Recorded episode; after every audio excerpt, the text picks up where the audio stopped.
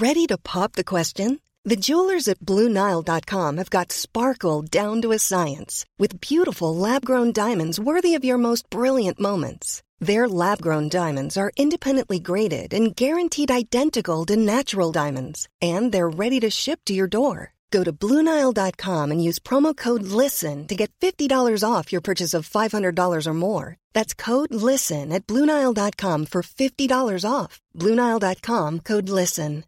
Wow. Nice. Yeah.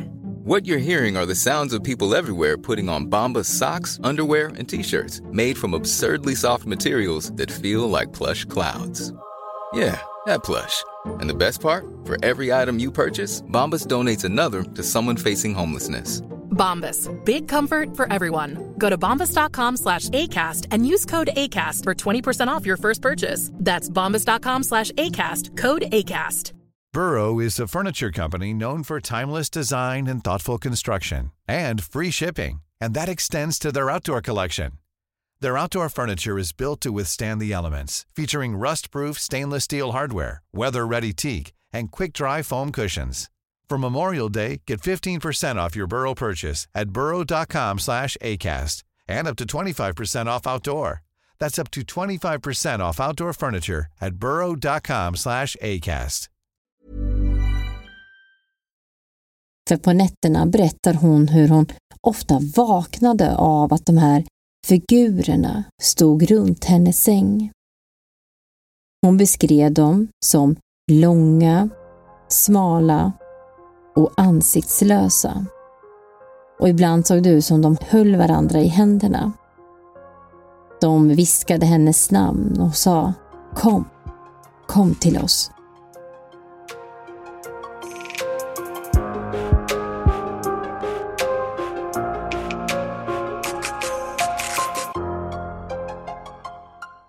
Hej och välkomna tillbaka. Nu är vi här igen, Söndagsmysteriet med avsnitt 32.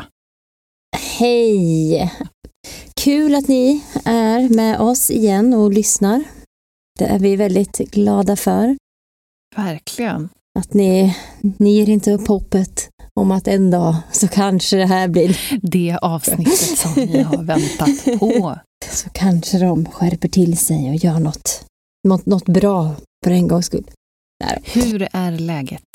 Ja, men det är fint. Det är, livet rullar på. Vi ska snart åka till fjällen. Ja, ja. när vi släpper det här då är, väl, då är det väl vår, tänker jag. Så att, Säkert. Vi, vi ligger ju för en gångs skull ligger vi lite i fas med våra inspelningar. Annars så... Typ i alla fall. Det, det, ja, ändå inte så där riktigt i fas som man ändå skulle vilja vara. Vi ligger ju mer i fas än vad vi brukar göra. Ja, då har det ju varit inspelning typ samma vecka. Redigera, lyssna igenom, släppa. Det Ja. har ju varit crazy alltså. Nej, så jag tycker vi ska vara stolta över det här. Ja, Vi går verkligen. framåt. Vi lär oss. Ja, men gud vad härligt med fjällen. Det låter ju riktigt fint faktiskt. Mm. Det är ju lite synd för att nu börjar den här skid, eh, skidsäsongen ta slut. Du har ju lite framför dig, men jag tänker på alla de här eh, landslagsåkarna och allt vad det nu är. Mm. Och det var faktiskt roligt, jag kom in på en artikel och läste. Så var det så här, skräckboendet under skid-VM.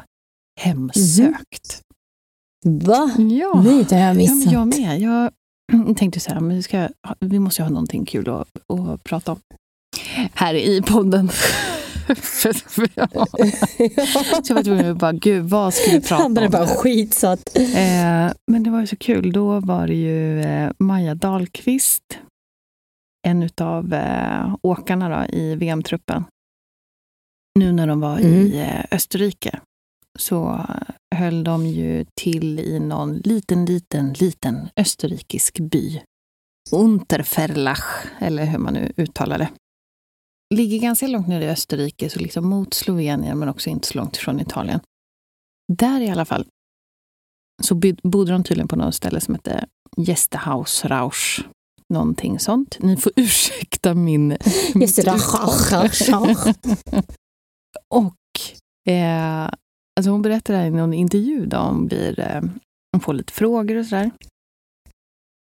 Och då säger hon så här, ja, men det är mycket mystiska grejer som händer. Småskumma saker. Mhm. Eh, fråga bara vår fysioterapeut. Jag mötte honom igår när jag var ute och joggade. Han hade sett någon hoppat ut från en lastbil. Men när han kom fram till platsen var ingen där. Då vände han tillbaka. Han var riktigt rädd. Nämen. Och så här, då frågade journalisten bara, "Ja, men, så vad känner du? Så här, "Och, ja, man börjar ju fundera på det här med spöken. Det känns lite hemsökt. Mm. Mhm. Och hon sa att det var massa saker som liksom hände. Så det var ganska intressant att lyssna på den där tv-intervjun. Det var inte så mycket hon sa, men ändå det hon sa blev ju... Jag bara, gud! Fy vad obehagligt ändå. Ah. Du visste inte vad det hette. Jo, Achen, Machen. Eh, Unterverlach ligger Gästehaus Rausch. Rausch. Det hade varit spännande att se om, alltså om man googlar på det, eller om det finns någonting att det är känt för att, ja. Ja, jag försökte googla en del, men jag hittade inte så mycket på det där. Tyvärr. Ja, men det är kanske är något nytt de har liksom hittat.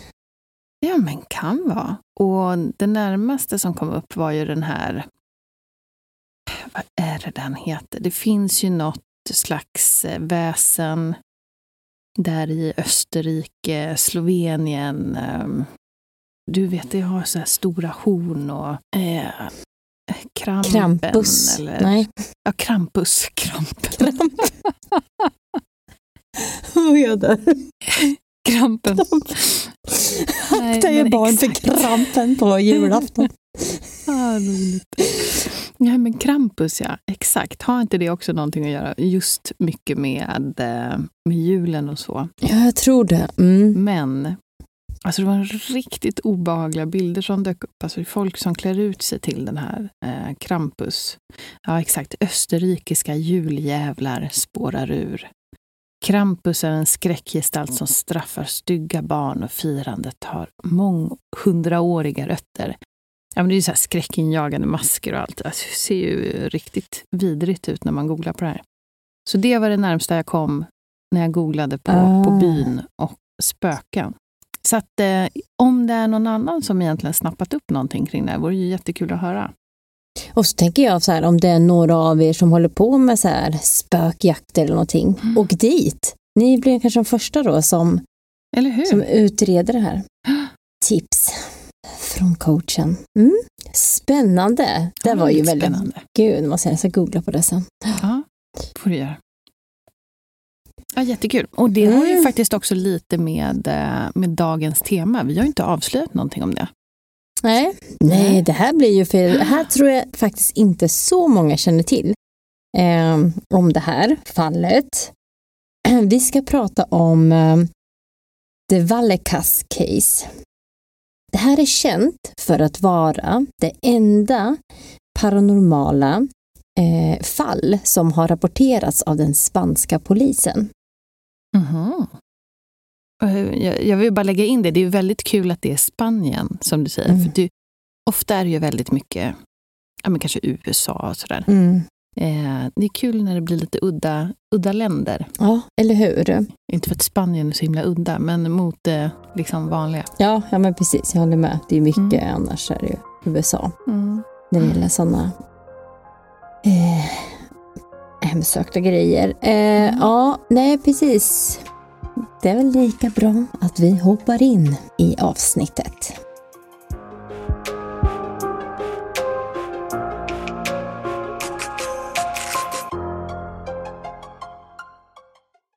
Tidigt en morgon, 27 november 1992, får den lokala polisen i Madrid ett telefonsamtal. På andra änden luren är det en hysterisk man som ropar på hjälp. Han säger att han och hans familj trakasseras av några långa skuggiga figurer i deras lägenhet på Calais Louis Marin som ligger i stadsdelen Vallecas i Madrid. Chefsinspektören José Nigri och tre andra poliser får snabbt rycka ut till den 12-våningshöga flerfamiljshuset. De är lite tveksamma till det här konstiga samtalet men förbereder sig ändå på att kanske få konfrontera några inkräktare. Men väl på plats så får de istället bevittna en scen som de aldrig kommer att glömma. De Vallecas case är känt för att vara det enda övernaturliga fall som dokumenterats av den spanska polisen. Och det är den historien jag ska berätta för er idag.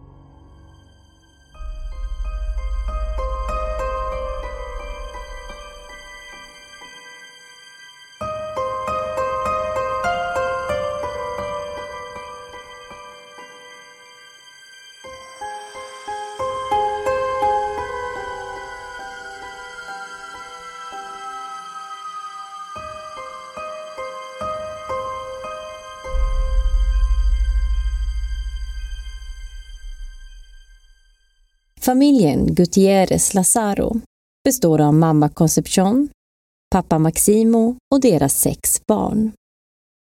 Året är 1990 och Concepcions pappa ligger för döden på ett sjukhus i Madrid. Hon tar med sig sina barn dit en dag för att de ska få chansen att ta ett sista farväl av sin morfar. Det här blir mer av en obligatorisk gest eftersom att relationen med pappan har aldrig varit särskilt bra.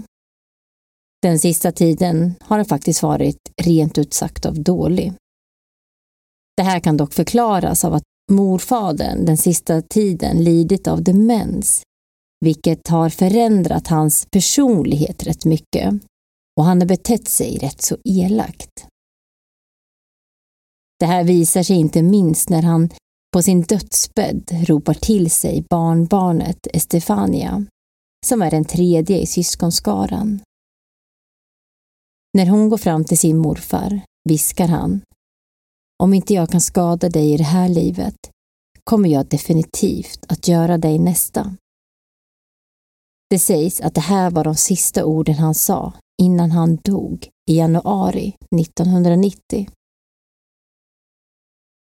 Estefania är 16 år och går i high school, en skola som bara ligger ett par minuter ifrån där hon bor. Hon beskrivs som en vanlig, glad och frisk tonåring med långt mörkt hår och lugg. En del säger att hon brukade ibland bli retad eftersom att hon var lite mullig, men det här är inga verifierade uppgifter och det står lite olika. Tiden efter morfaderns bortgång rullar allt på som vanligt. Fram till en dag i mars 1990. För den här dagen så har Estefania och några klasskamrater bestämt sig för att spela ouija-board på rasten. Det är lite svårt med historien här eftersom att det finns lite olika utsagor. En del säger att eh, Estefania, som själv har gjort och tagit med sig det här ouija-brädet, efter att hon har skaffat ett intresse kring det okulta. Medan på andra ställen så står det att det var hennes kompis som hade köpt det i en närliggande affär.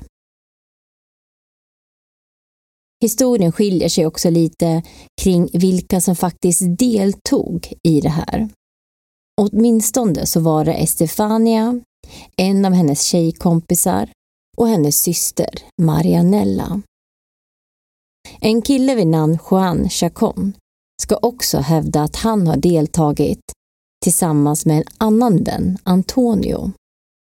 Så enligt honom så var det alltså Estefania, hennes tjejkompis Querubina, Juan och Antonio som hade smygit sig in i ett rum i skolans bibliotek för att spela ouija-brädet. Och systern Marianella ska ha stått utanför och vaktat så att ingen kom in i rummet. Ouija-board eller ouija-bräde är ungefär samma sak som anden i glaset som kanske har spelat mer här i Sverige, i alla fall som eh, barn. Ett klassiskt ouija-board är en trätavla med 26 bokstäver och eh, 10 siffror från 0 till 9 och orden ja, nej och hej då. Man sätter fingrarna på en så kallad planchett som oftast brukar vara, ja, vad kan man säga, ungefär som en hjärtformad eh, liten tavla med en lins. Och andarna, de ska då kunna kommunicera genom att flytta den här planchetten mellan olika bokstäver. Och så, om man ställer då en fråga så kommer den här planchetten röra sig då mellan olika bokstäver och stavar det här svaret på den här frågan som du har ställt. Eller om du ställer en ja eller nej-fråga så kan den åka direkt till den här ja eller nej. Även om det finns en slags kittlande spänning med det här så är det ju någonstans också bara en lek. Eller det var i alla fall så jag tänkte när jag spelade här med mina vänner när vi var yngre. För även om man fick svar så var ju alltid frågan att men vem är det som drar? Någon måste ju dra. Leken var ganska harmlös och avslutades eh, ofta som ingenting och man fortsatte göra något helt annat. Kanske var det något som drog just de här gångerna jag spelade. Eller så hade vi bara tur att få kontakt med någonting gott. Kanske var det så att vi inte gjorde de här misstagen som man absolut inte får göra. För det finns faktiskt ett antal regler som man måste följa när man spelar det här. Och några av de reglerna är att man alltid ska agera respektfullt. Man ska aldrig bränna eller ta sönder brädet och man ska alltid, innan man avslutar, säga hej då.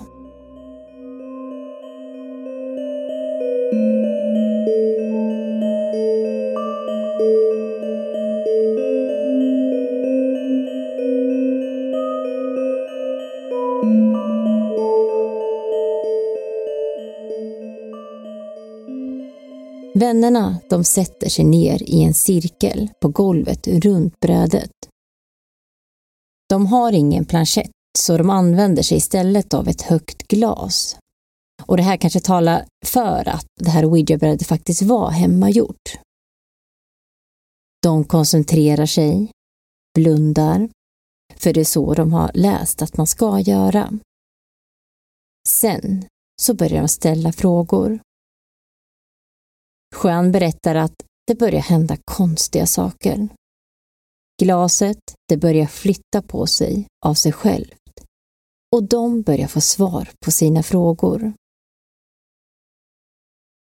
Jean har spelat Ouija board flera gånger tidigare, så det är han som tar lite kommandot i leken. De frågar vem det är de har fått kontakt med och glaset bokstaverar Veronica. Vem är Veronica? De känner ett stort obehag. Estefania frågar och glaset rör sig bland bokstäverna tills det har pekat ut svaret.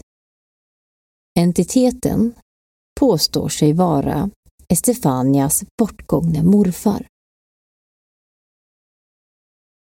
Plötsligt så faller en hylla ner över dörrhandtaget och blockerar dörren.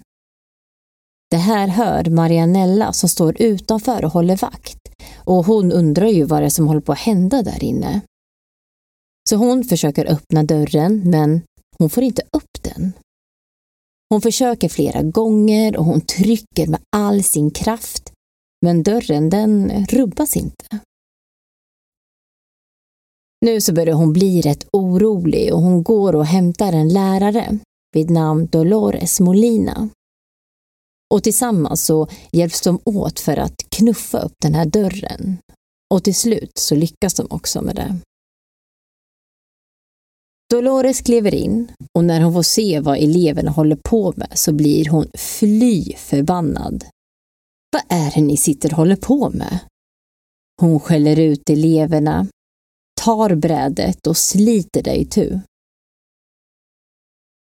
Och det är just den här handlingen som många menar är orsaken till allt som kommer att hända härnäst. att man tog sönder brädet och att man också inte avslutade på korrekt sätt genom att dra glaset till hej då.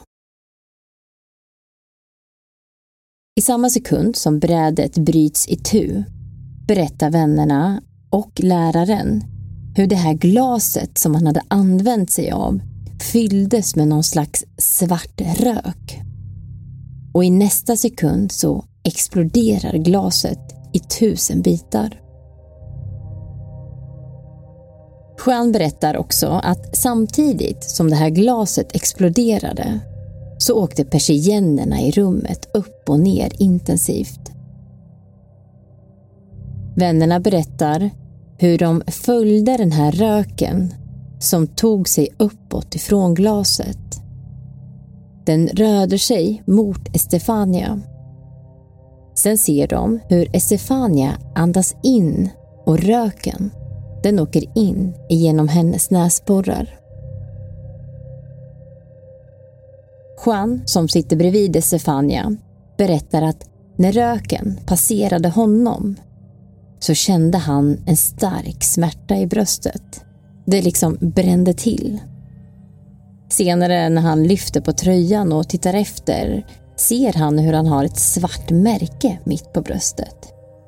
Ungefär som någon hade sparkat honom där med en känga.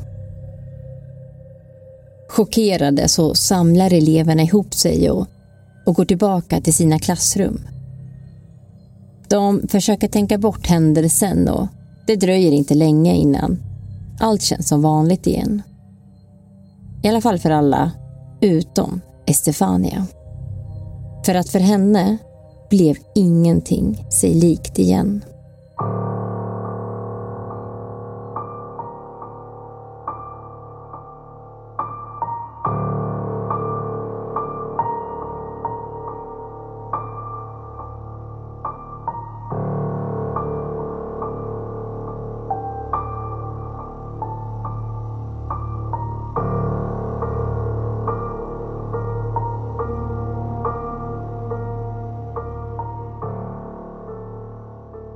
Det började redan samma natt. Estefania berättade för sina föräldrar på morgonen efter att hon hade sett konstiga skuggfigurer som hade gått omkring i hennes rum när hon låg i sängen och skulle sova. De här figurerna de dök upp lite varstans från olika hörn och sen så bara försvann de. Det här var återkommande att Estefania klagade på att hon såg saker som ingen annan gjorde. Vilket resulterade i att hon blev allt mer tystlåten och drog sig undan från både vänner och familj. Med tiden så märkte familjen också hur Estefanias personlighet förändrades mer och mer. Hon som vanligtvis var en lugn och mjuk person började bete sig aggressivt och irriterat. Hon började också lida av någon slags episoder, ungefär som krampaktiga anfall. Och när hon hade de här så kunde hon hallucinera och prata i tungor. Syskonen berättade att Estefania, hon var vanligtvis väldigt omhändertagande av sig av naturen. Och hon hade liksom den här moderliga instinkten och tog gärna hand om sina yngre syskon. Men nu så kunde hon helt plötsligt bli jättearg och till och med slå sina syskon. Något som var helt ur hennes karaktär. Ibland tycktes det nästan också som att hon var besatt av någon övermänsklig styrka. Och det här märktes inte minst när hon ursinnigt kunde hoppa på och brotta ner sina bröder. De här bröderna de berättar hur Estefania morrade och skrek ut allvarliga förolämpningar till dem. Men värst var rösten. Rösten den var hes och mörk och lät mer som en man eller nästan ett odjur. Estefania hon började också lida av svåra sömnproblem. För på nätterna berättar hon hur hon ofta vaknade av att de här figurerna stod runt hennes säng. Hon beskrev dem som långa, smala och ansiktslösa. Och ibland såg det ut som de höll varandra i händerna. De viskade hennes namn och sa Kom, kom till oss. Mamma Concepcion berättar hur vissa dagar kunde Estefania sitta som i trans. Och de här translägena, de blev bara allt märkligare. Ibland kunde hon sitta och stirra i tomma intet i säkert 15-20 minuter. Samtidigt som hon gjorde någon slags gurglande ljud. Och det var också helt omöjligt att få kontakt med henne när hon satt i det här. En gång efter att Estefania kommit ur den här transen berättade hon att hon hade gått längs en lång och dimmig korridor där hon hade hört de här skuggfigurerna som ropade hennes namn. Marianella, som delade rum med Stefania, vittnade om hur hon en natt hade sett sin syster levitera ovanför sängen. Concepcion och Maximo beslutar att ta med sig sin dotter till ett sjukhus för att få reda på vad det egentligen är som händer med deras dotter. Men läkarna, de kunde inte hitta att det var något fel. I alla fall inte något fysiskt fel. De tog med stackars Estefania till fyra olika specialister men ingen verkade kunna sätta en klar diagnos. Någon trodde att hon kunde lida av epilepsi och skrev därför ut medicin för det. Men det här hjälpte inte ett dugg. Och mamma Concepcion som själv led av epilepsi menade att men alltså jag tror verkligen inte att det är det. Det här liknar inte alls de symptomen som jag har när jag får mina anfall. Det verkade inte som någon kunde hjälpa Estefania och snart var det också för sent. 13 augusti 1991 så får Estefania en sånt här anfall igen. Den här gången blir det så allvarligt att hon hamnar i koma. Man ringer ambulansen och hon körs till sjukhuset Gregorio Maragnon. Tre timmar senare, den 14 augusti 02.00 på morgonen, så avlider Estefania med dödsorsak lungkvävning orsakad av kramper. Enligt läkarna Pedro Cabeza och Gregorio Arroyo var hennes död plötslig och misstänksam.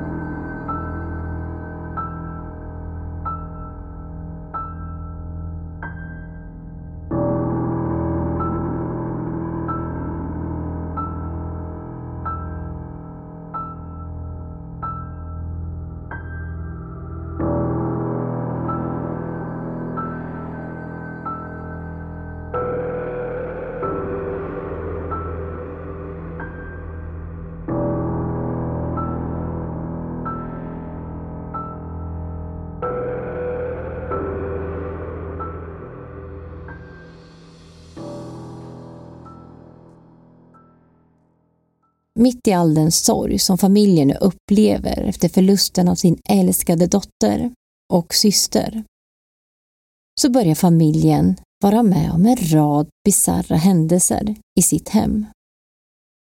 Det började en dag med att mamma Concepcion hör knackningar inifrån Estefanias sovrum. Det rum som har stått orört sedan hon gick bort och Marianella som tidigare också bodde i det här rummet, hon hade nu flyttat ut. Concepcion är rätt säker på att hon är ensam hemma. Så hon går till rummet, öppnar dörren och som väntat är ingen där.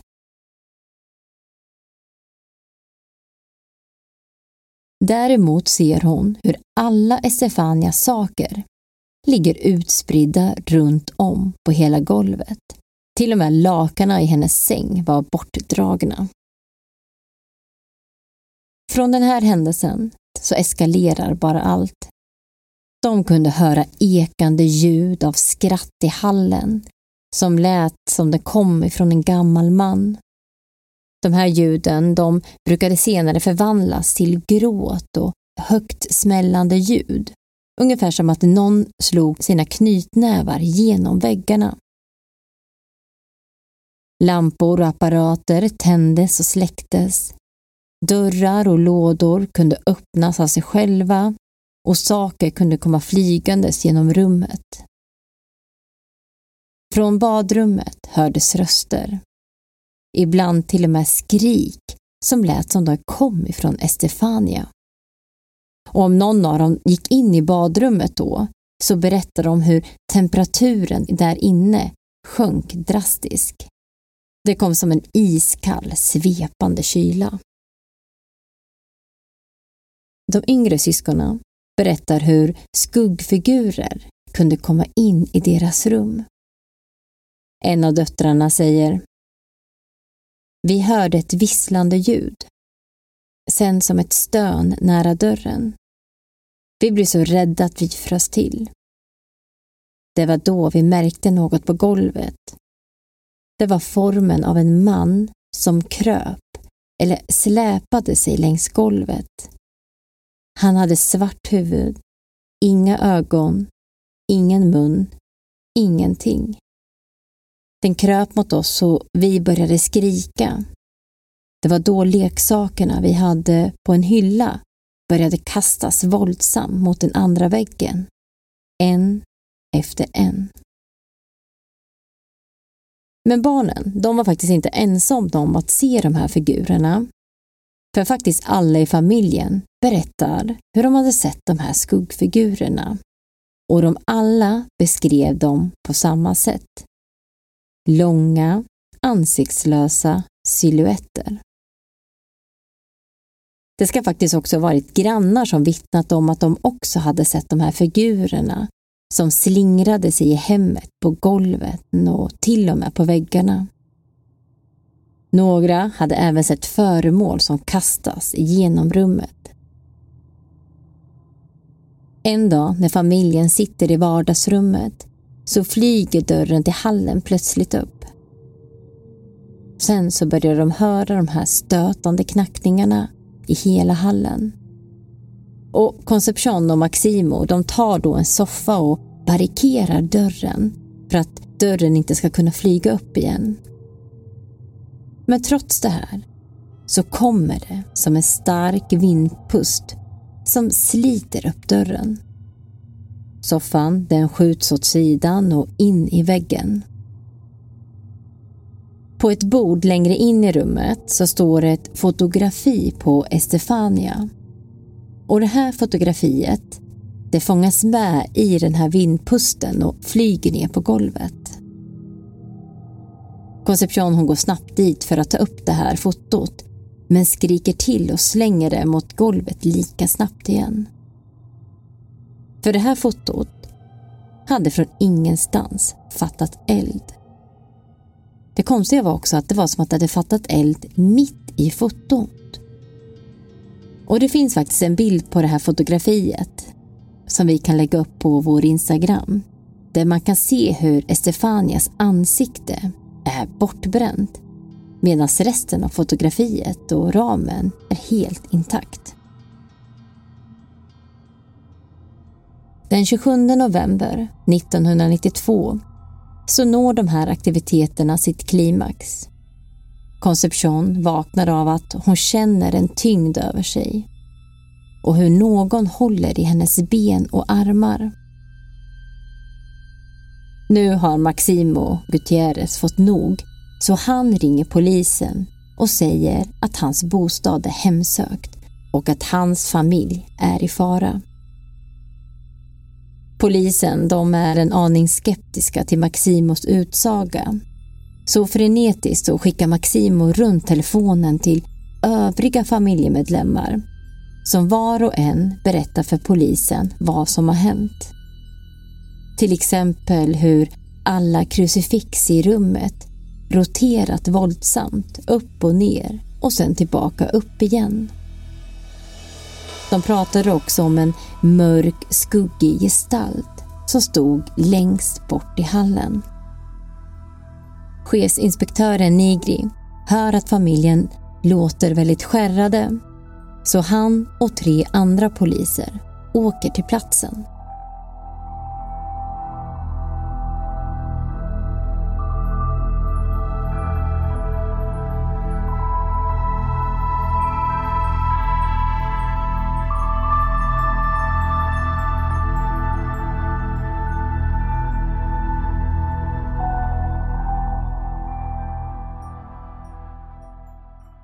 Det var en tidig morgon. Klockan var strax över 02. Det var kallt ute och polisen körde upp till entrén till höghuset på Calais Louis Marin. De blir dock rätt förvånade när de anländer, för där utanför entrén står hela familjen och väntar på dem. Trots att det är mitt i natten och den kylan som är.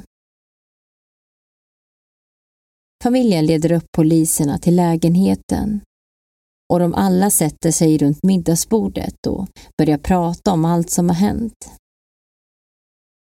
Och följande är direkt taget ifrån den incidentrapport som gjordes direkt av polisen efter de hade besökt familjen. Och vad jag har kunnat hitta så är det bara små utdrag av den här rapporten. Men i den så stod det i alla fall så här. När vi sitter tillsammans med familjen i vardagsrummet kan vi höra och se hur en skåpsdörr öppnas på ett helt onaturligt sätt. Detta startade en rad misstänksamma händelser som bevittnades av överinspektören och de tre andra närvarande poliserna.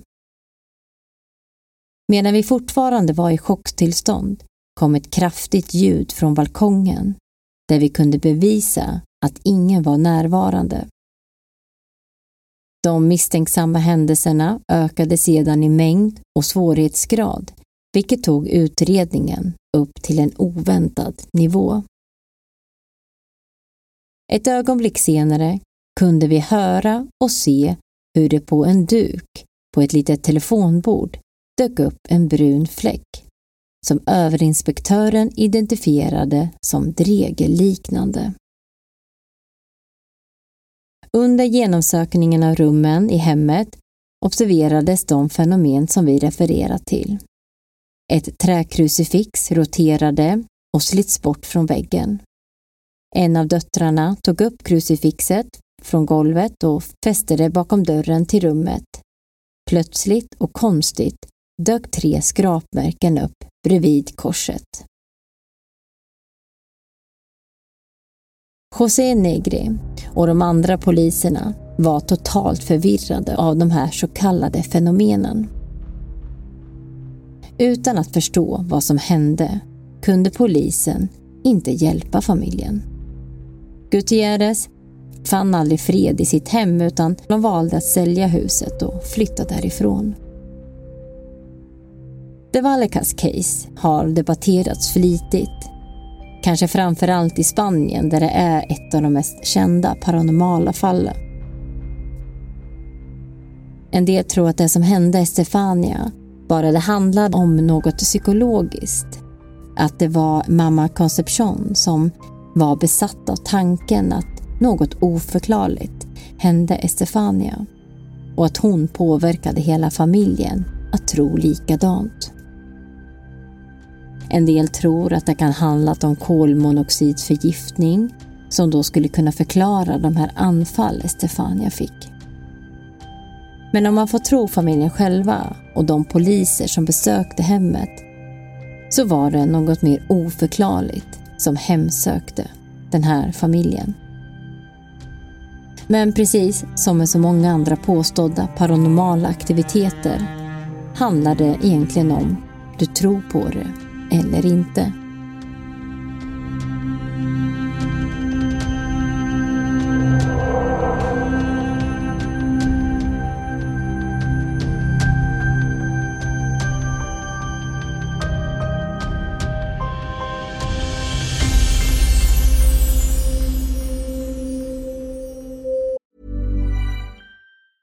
If you thought the only way to get a more defined jawline with natural looking results was through surgery, think again. Juvederm Volux XC is a non surgical injectable gel filler that improves moderate to severe loss of jawline definition and can help you achieve natural looking results with little downtime. Even better, this improved definition lasts up to one year with optimal treatment. No maintenance required. Improve jawline definition for a smooth, sculpted look with Juvederm Volux XC. For important safety information and to find a licensed specialist, visit juvederm.com. That's J U V E D E R M.com. Not for people with severe allergic reactions, allergies to lidocaine, or the proteins used in Juvederm. Common side effects include injection site redness, swelling, pain, tenderness, firmness, lumps, bumps, bruising, discoloration, or itching. There's a risk of unintentional injection into a blood vessel, which can cause vision abnormalities, blindness, stroke, temporary scabs, or scarring. Talk to a licensed specialist to find out if it's right for you.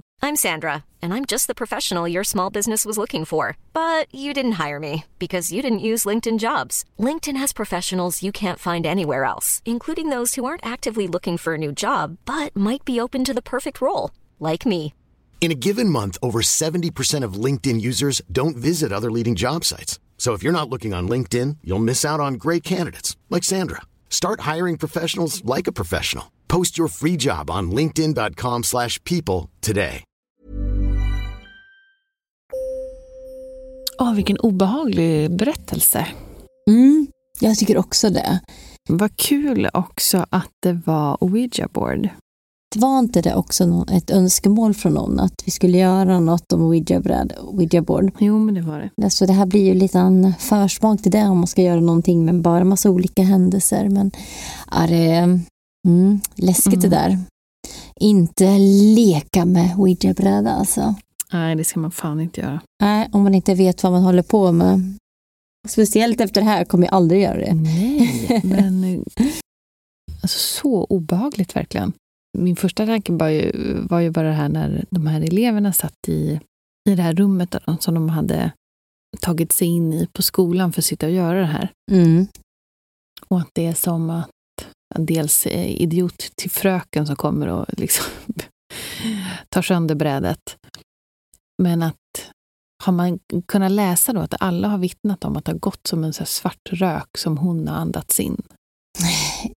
Eh, det är en del vittnesmål, liksom. men oavsett. ja, Om man mm. hade sett det så hade man bara, okej, nu ligger vi ju illa Ja, till. ja, men alltså det hade man ju tänkt direkt att bara, okej, nej men nu, ja, nej men nu ligger vi illa till ja. Hur får vi bort det här? Och ser hur hon Verkligen. liksom andas in den här röken. Då är det ju bara exorcism eh, direkt. Ja, ja exakt. Men föräldrarna visste också att de hade gjort det här spelet. Ja, och jag vet inte när de fick reda på det, om de fick reda på det liksom direkt eller om det kom fram senare. Eller kom det fram Mm. när hon var död redan? Alltså det, jag vet Mm. faktiskt inte, svårt att säga. Nej. Och det, är, och det ska ju tilläggas kanske med den här historien, det ju, var ju väldigt svårt att få tag i eh, information och det är svårt att liksom eh, eh, jag hittade en intervju med den här mamman när hon pratade Mm. på spanska så jag fattade ändå ingenting. Jag försökte köra något så här översätt. Eh, ja, men lite så. Ehm, Mm. så att, och det är ju mycket, det märker jag det när jag går in på olika sidor att det är så här, det, historien skiljer sig mycket, vilka som är, vad som hände. Eh, och vad känns som kanske mycket har spets på under tiden när den här historien har berättats vidare. Mm. Kan jag ju säkert tänka mig. Men jag hittade någon sida som jag ändå gillade som kändes som att de var lite, eh, berättade lite kritiskt. eh, Legit. och tog, ja, och tog upp liksom, berättade om intervjuer Mm. med syskon och så vidare. Så då kände jag, även fast inte jag kunde hitta de här intervjuerna eller läsa så Nej. kändes det som att eh, Men för att hon hade haft en, som du berättade i början, så att dålig relation med sin morfar. Och undrar Mm. hur, vad det var för relation då, för sig då om det var den här morfan. mm, Alltså det måste ju varit Mm. något så hem eller va- varför skulle han... Det är det jag försöker bara förstå. Så bara, varför skulle han... Eh, Ja, och Det verkar vara så ont, du vet, i och med att hon sitter i trans, hon talar i tungor, det är som någon så här eh, hemsk, ond röst som kommer ut. Ah, han känns ju Men- verkligen Och besatt. om det är han då, eller kanske något annat i och för sig, men Ja, just om det är han, vad, vad är det han vill ja, ja, och jag... komma Och åt? det var väl lite olika där också, så här hur, hur dålig relationen faktiskt var. För jag tror att, om det var något syskon som det var dålig, men eh, det var väl något annat, Mm. systern tror jag, han Marianella, som sa att ja, men innan han blev dement så hade de en bra relation. Så det var ju liksom, Mhm. vilket tänker det är ganska vanligt när man blir Okej. dement, att man kan ju bli lite elak. Eh, Ja, då kan du bli jättearg. så att ja, om det bara handlade om det. Eh, ja. men för vissa av de barnen som kanske då inte kände honom när han var bra så kanske de bara ser den elaka sidan. Så, så kan det också vara. Såg det. Mm. Så det är också lite oklart just det där. Och, Mm. ehm, jag tänker, ja, antingen kan det vara, alltså om det var en dålig, att det var morfar, eller så om de nu lockar till sig någonting i det här brädet när de sitter och spelar, så kanske det här bara föres, alltså, föreställer sig att de, jag vill säga, inte föreställer sig, jo, att han, den, här är hennes morfar, men det är egentligen något annat som bara luras. Något ännu mer ondsint. Ja, exakt. Det kan det ju också vara. Jag tänkte bara det här att börja se, eller som också syskonen vittnar om, just de här ansiktslösa figurerna. Alltså, jag bara, Ina, sluta. Jag kommer inte kunna sova. Nej, men det där är ju verkligen mardrömmen. Att få se något sådär ansiktslösa, svarta eller skuggiga figurer som är, den slingrar sig på golvet. Ja, fy fan. och, dra, och ser hur drar sig liksom som marken. Exakt. Ja, hur, eh, vad var det? Ansiktslös och liksom alltihopa bara Ah, kryper fan. fram. Åh, Gud vad jag är glad att jag inte är ensam hemma. Gud alltså. Aj, usch. Det där verkade ju eskalera ganska... Alltså hur, hur var tidsperioden här? Försöker bara förstå. Ja, hon dog ju Mm. 91. Eh, sen eh, enligt de flesta källor, det har stått något annat på något annat ställe också, men det, Mm. det är ju alltid så. Men på de flesta ställen så dog hon i augusti 91 och eh, 92 då så eh, kontaktas den här, så det är ett år efter då. Eh, det gick ju snabbt det där. Ja, verkligen. Och jag tycker eh, det som blir extra kul, eller extra kul, men eh, som faktiskt gör eh, man ja, men funderar lite extra. Du vet. Det är synd att det ska vara så, men att polisen har varit där och gör en sån här rapport. Mm, jag vet. Det är ju det som gör hela den här historien egentligen alltså, spännande på riktigt. Alltså det är spännande annars också, men det här tar ju det till en annan nivå. Att de vittnar ju om att de hade sett o- alltså, oförklarliga saker. Mm. Ja. Vilket är ju, ja, de hade ju sett Nej, Det kan eh, ju något inte vara vanligt alltså. Nej, jag undrar om det finns... Oh, det hade varit så intressant att veta, finns det... Rapporteras det in övernaturliga saker? Mm. Det gör det ju säkert, men eh, gör det där av poliser också? Finns det sådana? Det kan ju inte vara vanligt. Men man skulle ändå vilja veta vilka övernaturliga fall då som rapporteras in av människor ändå. Hade varit Ex- kul. Ja, men exakt. Vi gjorde ju ett sådant avsnitt lite, vi tog upp några sådana där eh, polishändelser. Så att är, är det, har vi någon lyssnare som är polis så hör av dig. Eller hur? Alltså rimligt. Men i alla fall så, eh, ja men de hade ju då, de här poliserna hade ju, som sagt, de hade ju sett eh, en skåpsdörr som hade öppnats av sig själv när de hade suttit vid det här middagsbordet. Eh, det hade kommit eh, något eh, det var ju något ljud från, balkong. balkongen också. Och så hade de kollat där och så var det ingen där. Mm. Och sen så, ja, och sen just det här att det var ett träkrucifix då som hade, någon polis hade ju sett då när det här roterade Ja, och slits just bort det. ifrån väggen.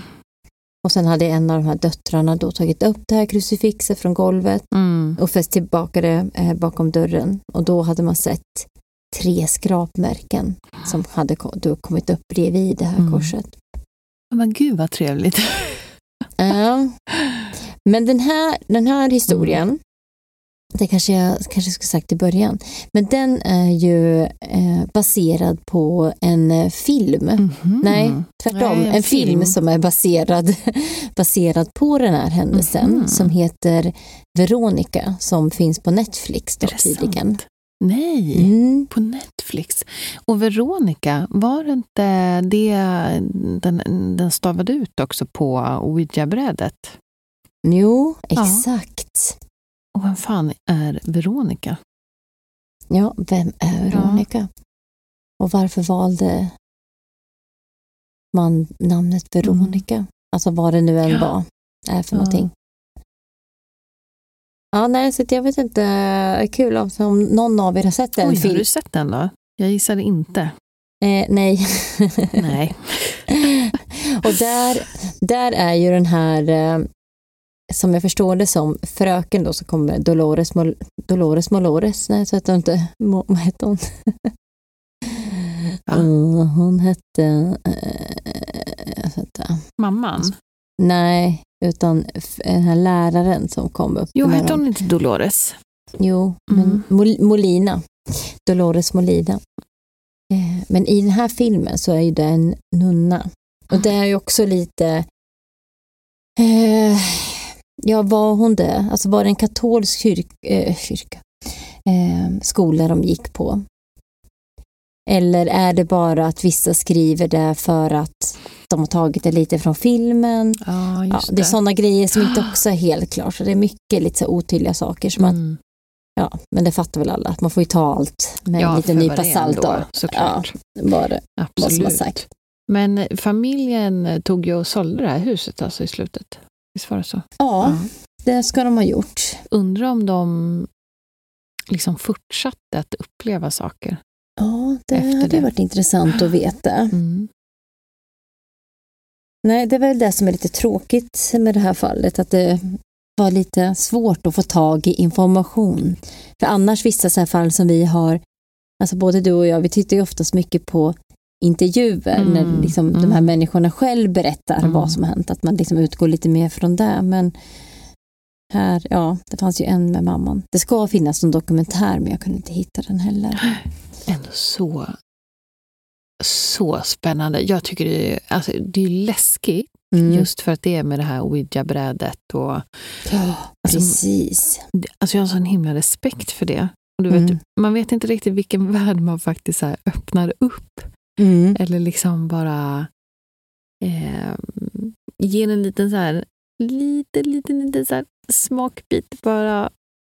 Alltså vet, det är Mm. som att man bara pillar på ett litet, eh, jag vet inte, man, man Mm. har en sån här godispåse liksom. Så, du vet, man bara lockar på någonting. Nej, men sluta locka på saker. Varför gör man sånt här? Men på något sätt så är det ändå som att man skulle vilja prova. Alltså förstår, du, vi har ju ändå gjort så här, anden i glaset.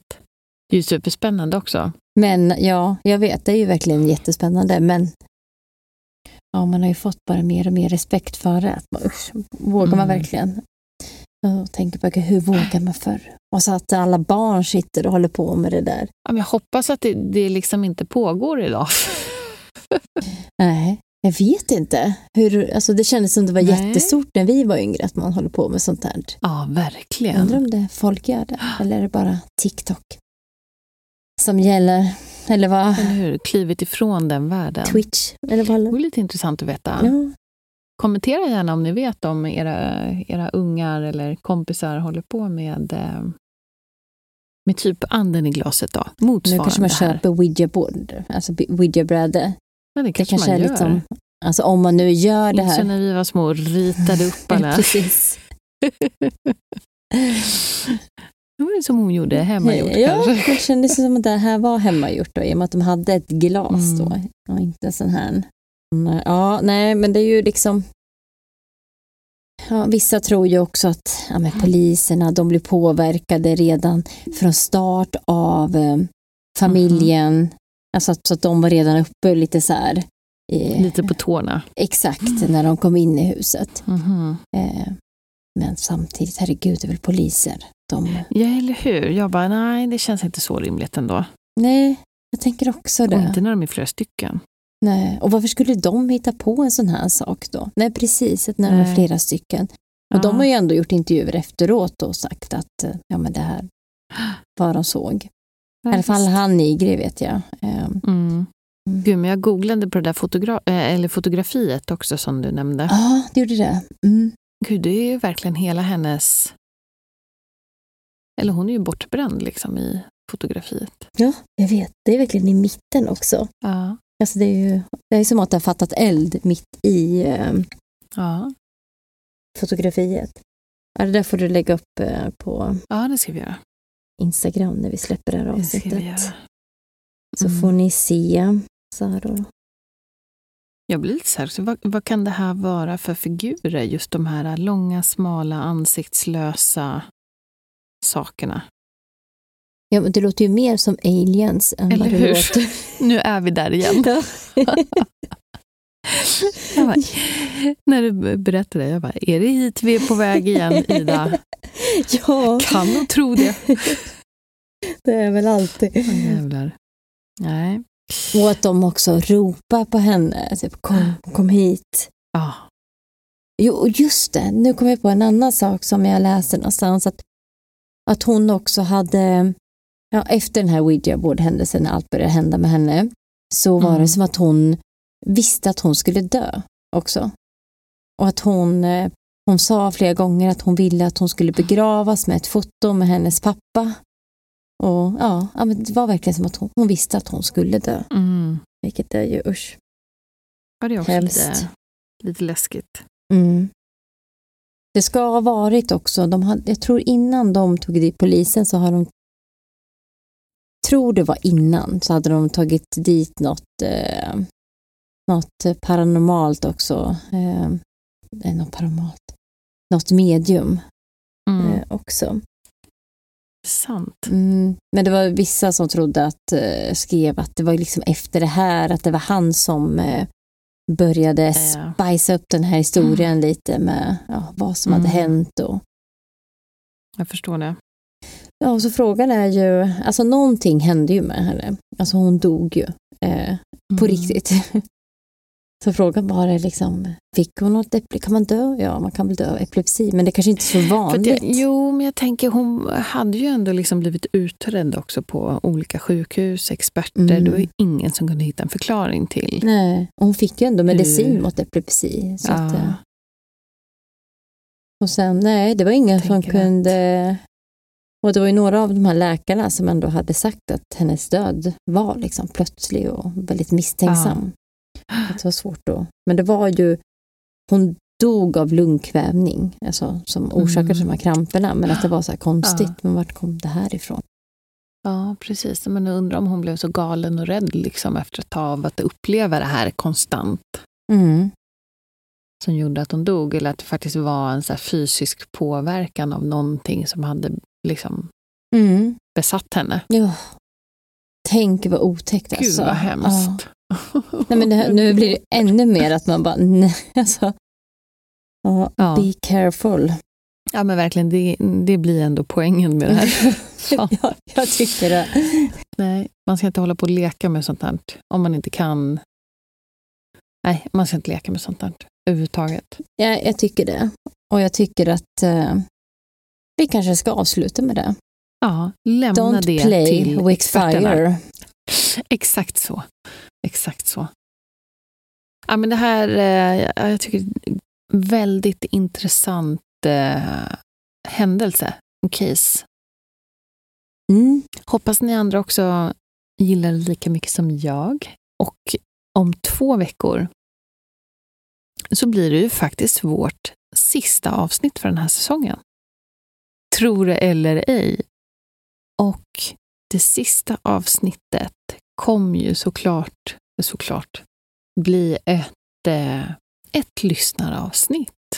Ja, det känns kul att avsluta med lyssnaravsnitt. Mm. Och vi har fått, faktiskt fått en hel del eh, ja, men historier från er och vi fick ju det ja, redan eh, förra, förra säsongen och vi har fått lite Mm. nya nu så att ja, vi ska samla ihop Jag har en liten det. backlog. Ja, jättekul. Men keep them coming. Gör för det. här är din chans att få med din historia i våran podd. Exakt, och vi kommer ju fortsätta göra de här eh, lyssnaravsnitten så att vi kommer ju fortsätta att eh, så även om man inte tar med det, Ska det här så kommer, ja om vi fortsätter podden, det är väl där. Avslöjar du det nu? Det jag tänker vi utvärderar väl efter varje säsong. Men, Säsong. men om vi Det fortsätter, beror ju på er där ute. om vi tappar alla lyssnare så kanske vi, eh, ja, så kanske det inte känns så lönt. Nej, det är klart vi ska det. Vi har ju mer på lager och ska pumpa ut det också. Eh, jag ser verkligen fram emot det. Det ska bli jättekul. Ja, det blir det verkligen. Så att eh, tills dess, ha det bra. Vi hörs. Tja! Hej då.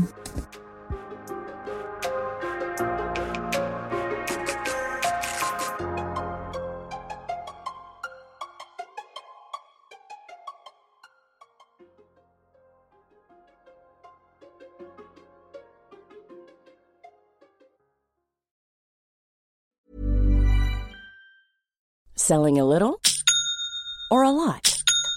Shopify helps you do your thing however you cha-ching. Shopify is the global commerce platform that helps you sell at every stage of your business. From the launch your online shop stage to the first real life store stage, all the way to the did we just hit a million orders stage.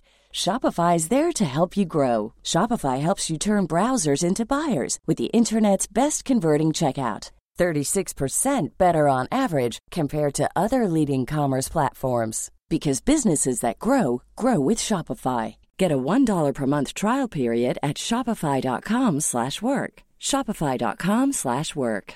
Hey, it's Paige DeSorbo from Giggly Squad. High quality fashion without the price tag. Say hello to Quince. I'm snagging high-end essentials like cozy cashmere sweaters, sleek leather jackets, fine jewelry, and so much more. With Quince being 50 to 80% less than similar brands. And they partner with factories that prioritize safe, ethical, and responsible manufacturing. I love that. Luxury quality within reach. Go to quince.com slash style to get free shipping and 365 day returns on your next order. Quince.com slash style.